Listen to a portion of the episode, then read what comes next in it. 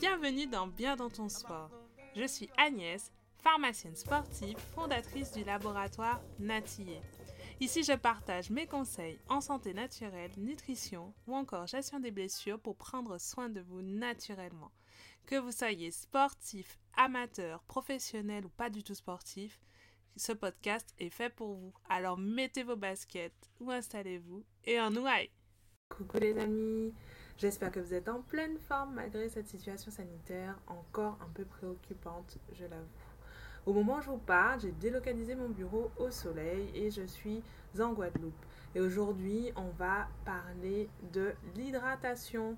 Avant de commencer ce podcast, je voulais euh, remercier El Nino du 94 qui a pris le temps de me laisser un avis sur Instagram et franchement, ça donne tellement chaud au cœur parce que vraiment quand on commence les podcasts c'est toujours un peu délicat et euh, c'est toujours bien d'avoir des retours de votre part, savoir que ça vous plaît et euh, que je puisse continuer sur cette lancée pour vous apporter des informations et des conseils sur la santé naturelle et l'activité physique et le sport. Donc voilà, on va partir euh, sur le cœur du sujet et j'espère que je vais vous communiquer aussi toute cette chaleur et ce soleil de la Guadeloupe. Comment euh, s'hydrater, pourquoi s'hydrater, quelle eau consommer, quelles sont les stratégies pour s'hydrater au quotidien? Eh bien, c'est ce que nous allons voir aujourd'hui. On va commencer par pourquoi. Pourquoi s'hydrater? Bah, Tout simplement parce que l'eau, c'est la vie. Il faut en fait trois semaines sans manger, trois jours sans boire et trois minutes sans respirer. En fait, si on on n'apporte pas d'hydratation, on ne tiendra que trois jours. En revanche, si on ne mange pas, on peut tenir trois semaines. Donc ça, c'est important de le comprendre. L'hydratation, c'est fondamental pour vivre. Et aussi parce qu'on est composé d'une grande partie d'eau. Chez un adulte, c'est deux tiers d'eau, le corps. On va dire que chez le bébé, c'est plus important. Donc quand on est bébé, c'est plutôt 70% de notre corps qui est constitué d'eau. Chez l'adulte, c'est plutôt 60%. Et quand on vieillit, eh bien, ce sera plutôt 50% pour les sujets âgés. On va boire aussi, donc on va s'hydrater plutôt que boire, et on va comprendre pourquoi je précise s'hydrater, pour compenser nos pertes. En fait, on va perdre au quotidien un certain nombre euh, de litres d'eau par euh, plusieurs biais. Tout d'abord par les urines, donc quand on va faire pipi, on va perdre de l'eau, et également par les sels. Donc ça, ça représente la majeure partie de nos pertes quotidiennes, et c'est environ 1,5 litre d'eau mais aussi on va perdre de l'eau par le biais de la respiration. La respiration va faire qu'on va expirer une certaine quantité d'eau et ça correspond environ sur une journée à un demi-litre d'eau. Donc vous voyez déjà que rien que sur ça, on est sur des pertes qui vont euh, autour des 2 litres d'eau. Donc c'est normal qu'on dise qu'il faut consommer un minimum de 1,5 à 2 litres d'eau pour uniquement compenser ces pertes. Et là, on n'a pas parlé de la sueur. La sueur, c'est environ 300 ml au quotidien. Ça dépend bien sûr des personnes et aussi ça va dépendre également beaucoup de votre activité.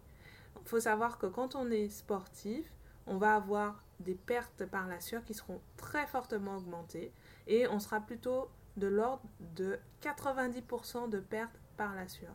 Donc comme on va éliminer beaucoup plus d'eau par ce biais-là, il va falloir aussi le compenser et apporter plus d'eau. Donc les 2 litres d'eau dont on parle au quotidien, c'est vraiment des, un apport qui correspond uniquement à de la perte quotidienne sans activité physique. Quand on va rajouter le sport ou l'activité physique, on sera plutôt sur l'ordre de 2 à 4 litres parce que en fonction de votre activité, il va falloir apporter plus d'hydratation. J'espère qu'avec ça, vous avez compris que l'eau est vraiment indispensable à la vie. Maintenant, où trouver l'eau? Parce que on va avoir différentes sources d'apport et du coup, c'est pour ça qu'on parle vraiment d'hydratation plus que d'eau. Donc, l'eau, on va la retrouver dans l'eau que l'on boit, bien évidemment. Donc, il y a plusieurs types d'eau. Hein. Il y a l'eau du robinet, il y a l'eau de source, il y a l'eau minérale. Et euh, j'aimerais aussi vous en parler un petit peu plus en détail. L'eau du robinet, c'est une eau qui est très bien contrôlée selon les régions où on va se trouver. Il faut savoir que par exemple à Paris ou en, région parisienne, on va avoir une eau qui est très très contrôlée, surtout au niveau euh, microbiologique. C'est-à-dire qu'on va éviter qu'il y ait des bactéries ou des parasites dans cette eau-là qui peuvent être responsables euh, d'infections ou de pathologies. En revanche, en termes de minéraux et en termes d'apport, on va avoir une composition qui n'est pas forcément euh, la, meilleure. Mais après, ce que vous allez voir, c'est qu'il n'y a pas d'idéal, il n'y a pas de, de parfait. Ce qu'il faut, c'est avoir une diversité d'apports et un apport qui soit vraiment suffisant. Ensuite, on a l'eau minérale. L'eau minérale, elle est euh, un peu particulière, elle est un petit peu plus chère parce qu'elle va avoir une composition fixe en minéraux. C'est un peu comme une appellation contrôlée euh, pour les vins par exemple. On va avoir vraiment cette composition en minéraux qui est fixe et lorsqu'on va apporter cette eau minérale, on va savoir quel type de minéraux on va pouvoir apporter. Ensuite, vous avez l'eau de source qui est en général un petit peu moins chère que l'eau minérale parce qu'il s'agit d'une source souterraine naturelle en général et où on va pouvoir capter de l'eau mais dont la composition va pouvoir varier.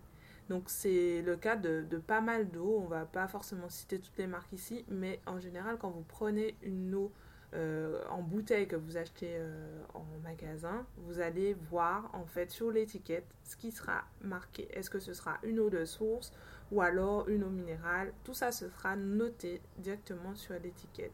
Et normalement, vous pouvez aussi vérifier la composition en minéraux qui se trouve dans l'eau que vous allez consommer.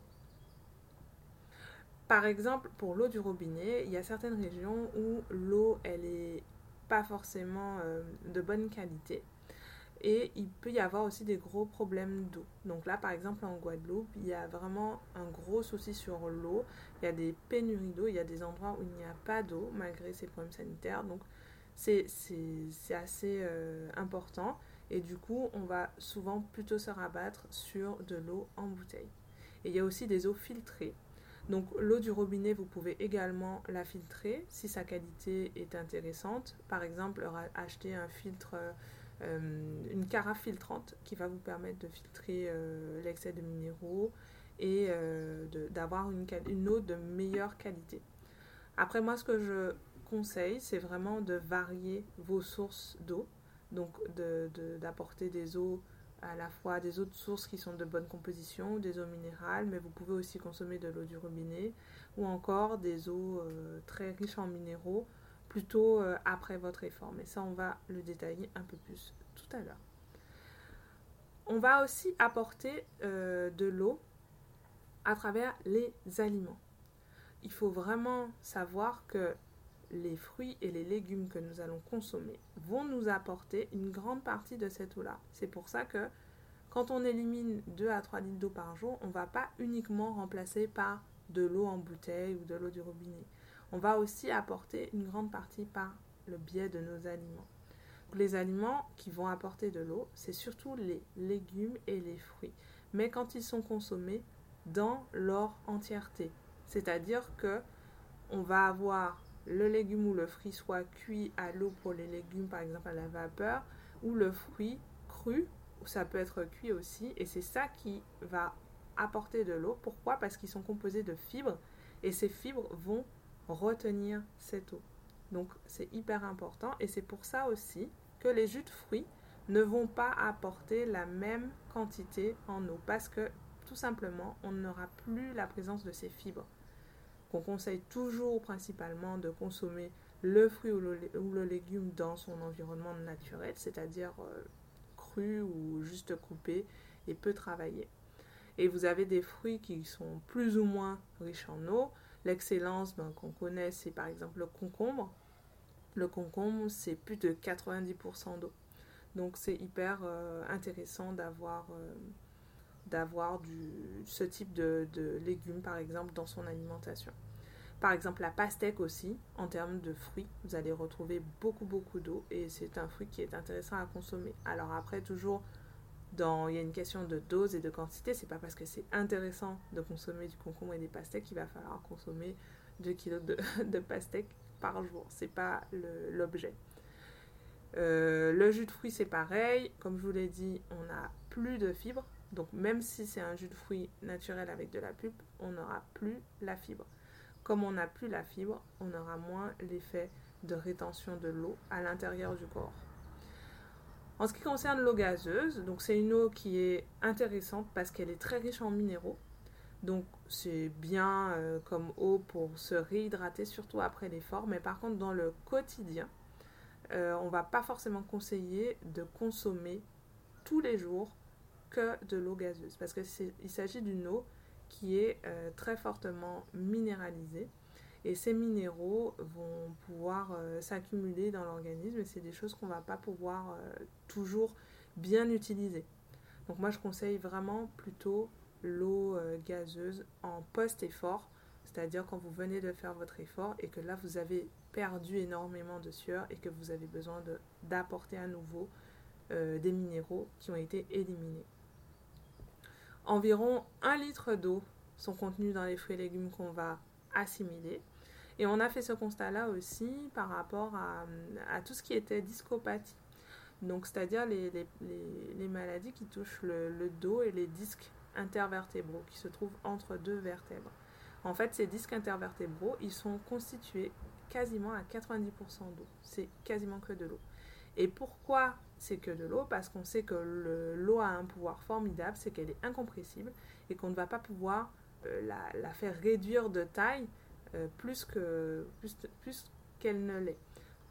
C'est un pouvoir qui est très intéressant et qui est du coup exploité dans nos disques intervertébraux. Et on s'est rendu compte qu'en fait, dans des populations euh, comme en Afrique ou en Asie, il y avait moins de problèmes de discopathie.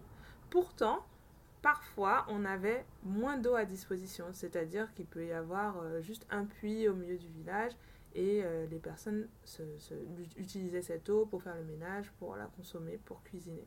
Et du coup, on a moins cette abondance d'eau. Pourtant, on avait moins ces problèmes de discopathie. Et bien pourquoi? Ça, ça, ça reflète aussi le fait que l'eau est apportée par les fruits et les légumes qui sont consommés. Et comme il y a énormément de légumes, de fruits, de racines qui sont consommés dans ces, euh, dans ces populations-là, on voit bien que ces problèmes de discopathie n'apparaissent pas et qu'il y a donc une importance au niveau de cette eau apportée par ces fruits et ces légumes. L'eau, elle va avoir vraiment plusieurs euh, intérêts. Hein. On sait que l'eau va nous servir déjà à compenser ce qu'on perd, mais elle va servir aussi à assimiler les nutriments, à mieux éliminer nos déchets, parce qu'elle va servir euh, de transporteur pour euh, aller récupérer tous nos déchets au niveau de l'organisme et les éliminer par nos, on va dire, nos portes de sortie qu'on appelle les émonctoires et qui vont permettre de drainer tout ça. Donc parmi ces émonctoires, on retrouve la peau, qui est donc euh, un moyen d'exprimer euh, et de faire sortir nos déchets. On a aussi euh, le foie, le rein, donc tout ça. Et puis le, poumon aussi va nous permettre aussi d'expulser certaines toxines. Donc l'eau, elle va servir à tout ça, mais elle va servir aussi à du transport et aussi à ce qu'on appelle la thermorégulation, donc la régulation de la température du corps. Et en fait, il faut comprendre, donc ça m'amène au troisième point, c'est qu'il faut aussi adapter l'eau que l'on consomme aux conditions, mais aussi au sport et au climat euh, dans lequel on va réaliser euh, cette activité. Donc ça, ça concerne bien évidemment plus la personne sportive ou la personne qui pratique une activité physique. Il faut savoir que euh, les conditions vont avoir une répercussion sur bah, déjà l'eau qu'on va consommer et la quantité qu'il va falloir apporter.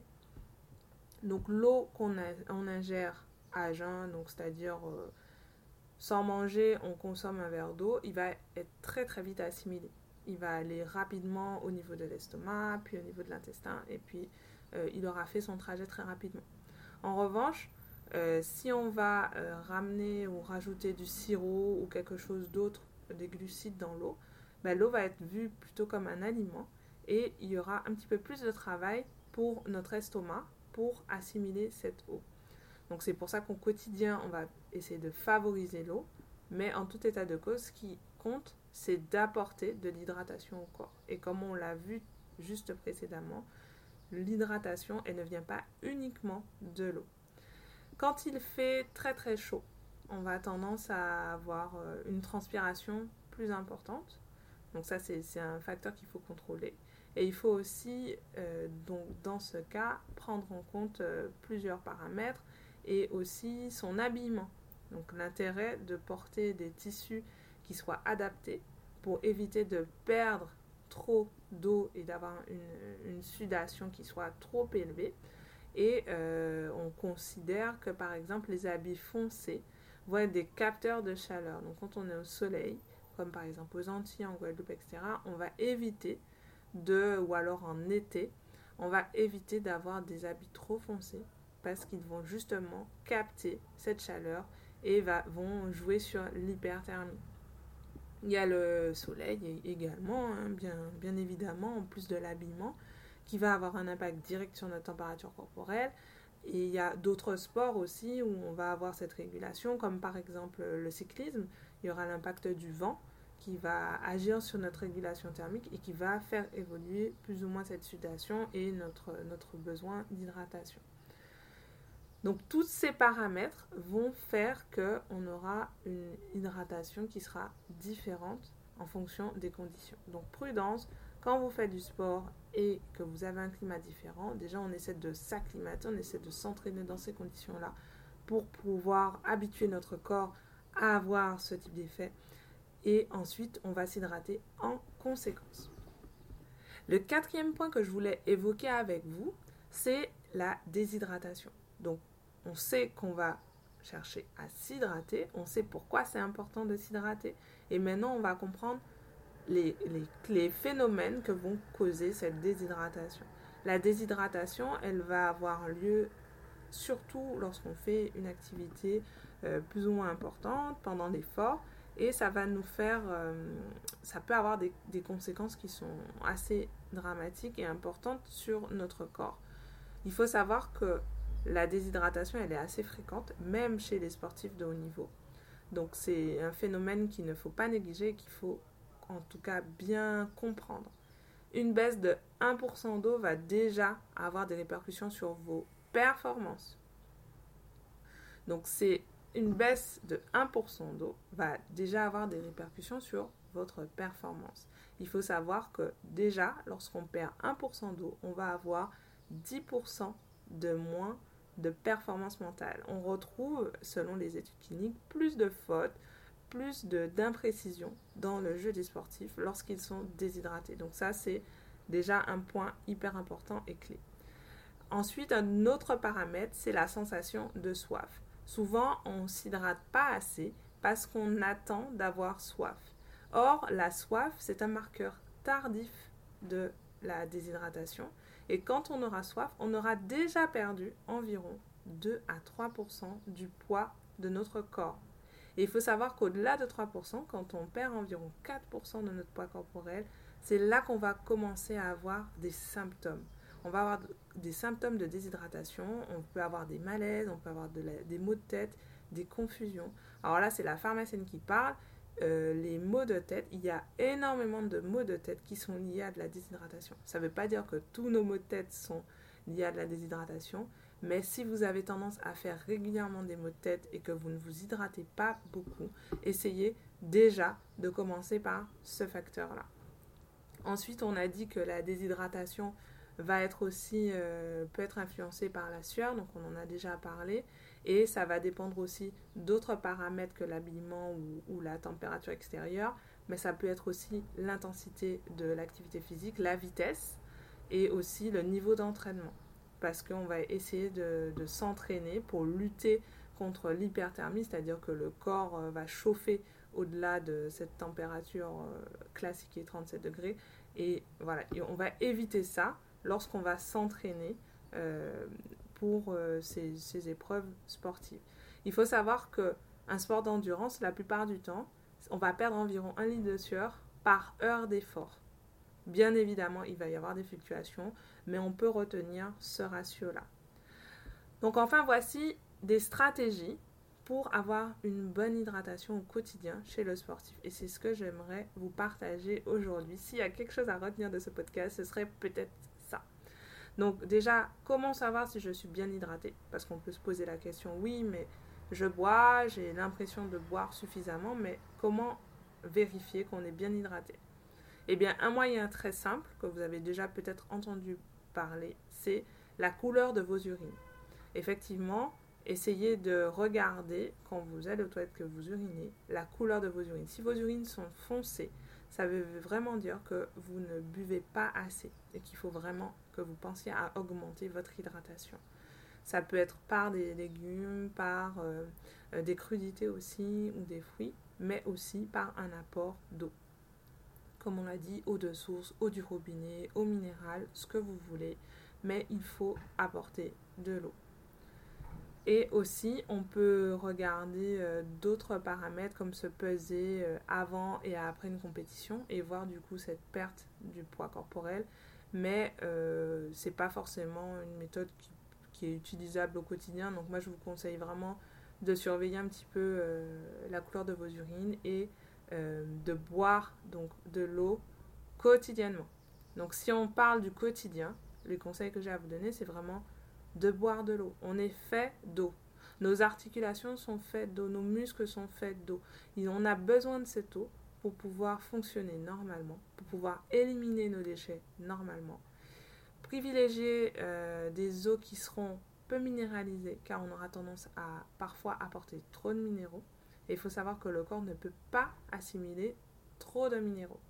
Donc pour ça, un petit conseil, euh, vous pouvez regarder ce qu'on appelle le résidu à sec des eaux que vous consommez. Bien évidemment, on peut le faire que sur les eaux en bouteille, on va pas pouvoir le faire sur l'eau du robinet.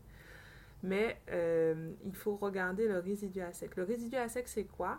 C'est le nombre de minéraux solides qu'on va retrouver dans une eau lorsqu'on va la chauffer à 180 degrés. Donc quand on va chauffer cette eau à 180 degrés, il va rester une, on va dire comme une poudre, et c'est cette poudre qu'on va euh, pouvoir mesurer. Et donc quand on aura des eaux qui seront faiblement minéralisées, c'est ce qu'on conseille en général pour l'alimentation des nourrissons, et bien ce sera des eaux qui vont euh, peu encrasser l'organisme parce qu'ils vont avoir peu de minéraux qui vont pas euh, rester au niveau du corps. Après, c'est assez large. On a vraiment des eaux qui sont très très très faiblement minéralisées, comme les eaux qu'on trouve plutôt en magasin bio, les eaux comme Monroucou, etc. Mais euh, vous n'êtes pas forcément obligé de partir que sur ce type d'eau-là. Mais euh, on va dire grosso modo, si vous avez dans votre quotidien une eau qui a une, environ 100 mg par litre de résidu à sec, on est quand même plutôt bon. Ensuite, euh, même si on dépasse ce résidu à sec, c'est pas dramatique. Il vaut mieux boire que ne pas boire sous prétexte que voilà, votre résidu à sec est trop élevé. C'est juste qu'il faut avoir cette conscience-là. Et aussi sur des eaux euh, très minéralisées, vous allez avoir un goût qui est assez fort. Par exemple, euh, je prends un exemple que tout le monde connaît, l'eau départ, c'est une eau qui est très très riche en magnésium, donc souvent on utilise pour son côté laxatif, laxatif pardon, je vais y arriver, parce qu'on peut euh, du coup plus facilement aller à la selle parce que ces sels de magnésium vont accélérer le transit. Cette eau, elle est très très riche en minéraux. Si vous regardez son résidu à sec, il est très élevé. Donc c'est pas une eau qu'on va consommer dans notre quotidien pour apporter nos 2 litres d'eau, 1,5 litre d'eau par voie euh, par, euh, par l'eau. Pendant l'effort, c'est encore une autre chose. Pendant l'effort, il va falloir regarder les conditions déjà de cet effort, la durée de cet effort. Est-ce que l'activité est très intense ou pas? Si l'activité est très intense, c'est-à-dire euh, voilà une course à pied importante ou alors plus de deux heures d'effort, on va plutôt conseiller, on peut réaliser en tout cas une boisson d'effort. Les boissons d'effort, moi je vous conseille vraiment d'éviter ce que vous allez retrouver dans nos commerces parce qu'il y a beaucoup, beaucoup de choses superflues qui vous apportent pas forcément ce qu'il faut. Et on va plutôt se lancer sur euh, des choses comme euh, des boissons d'effort maison. Dans les boissons d'effort maison, on va apporter des glucides, un certain nombre de glucides, plus de l'eau. Donc il faut que ce soit dilué, il ne faut pas sentir le goût du sucre, sinon vous allez euh, apporter quelque chose de beaucoup trop concentré et vous aurez tendance à faire l'inverse, à plutôt déshydrater vos cellules. On conseille plutôt en tout cas, ce qui a été validé le plus possible, c'est le jus de raisin dilué. Donc, essayez de prendre du bio de préférence, si c'est possible, parce que le raisin, c'est quelque chose qui est très, très, très... Euh, on utilise beaucoup de pesticides dans les cultures de raisin. Et du coup, je vous conseille vivement de partir sur plutôt des petites briquettes de jus de raisin bio que vous pouvez euh, mettre dans un litre d'eau. Donc vous mettez d'abord votre briquette, vous complétez un litre d'eau et puis vous rajoutez euh, une petite pincée de sel pour apporter des minéraux. Pourquoi pas du jus de pomme? Parce que le jus de pomme il est plus riche en sorbitol et le sorbitol a tendance à être laxatif donc pendant l'effort on ne va pas favoriser.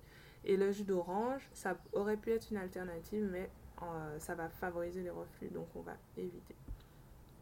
À retenir aussi, plus il va faire froid et plus il va, va falloir apporter de glucides à votre boisson d'effort. Et on a vraiment tendance à faire l'inverse. On pense que quand il fait chaud, il faut, rajouter du sucre, mais c'est l'inverse. Vous pouvez aussi utiliser euh, des gels, des gels euh, soit maison ou du commerce, parce que c'est une forme, euh, on va dire, semi-solide qui va être plus facile d'absorber. Après, il faut que ce soit agréable au goût pour vous, parce que quand vous faites de longues distances, je pense par exemple au vélo, aux personnes qui font de la course à pied de longue distance, ça peut être un peu écœurant si on n'aime pas le, goût du gel qu'on apporte. Et enfin, après l'effort, on va plutôt favoriser une eau plus riche en minéraux. Donc parce qu'on sait qu'on va perdre plus de minéraux, on va augmenter la, perte par la sueur. Je voulais aussi, pour finir, faire un petit point sur deux idées reçues. La bière, donc je rappelle, ne réhydrate pas. Pourquoi la bière ne réhydrate pas malgré euh, toute sa connotation euh, de troisième mi-temps, etc. Parce qu'elle va contenir de l'alcool et que cet alcool va justement augmenter la diurèse. On va avoir plus envie d'aller aux toilettes et donc on va avoir tendance à, au contraire, se déshydrater plutôt que de s'hydrater. Donc ça, c'est vraiment un mythe. Si vous voulez vous hydrater après un effort, on ne prend pas de bière. Ensuite, la deuxième idée reçue que je voulais, dont je voulais vous faire part, c'est le lait. Le lait, euh, il, y a beaucoup de polémiques autour du lait. Euh, tout le monde ne supporte pas le lait, il faut savoir. Euh, surtout les populations africaines n'ont pas cette, cette, tolérance et cette capacité d'absorption chez l'adulte du lait. Donc, si vous ne supportez pas le lait, ne buvez pas de lait, encore une fois.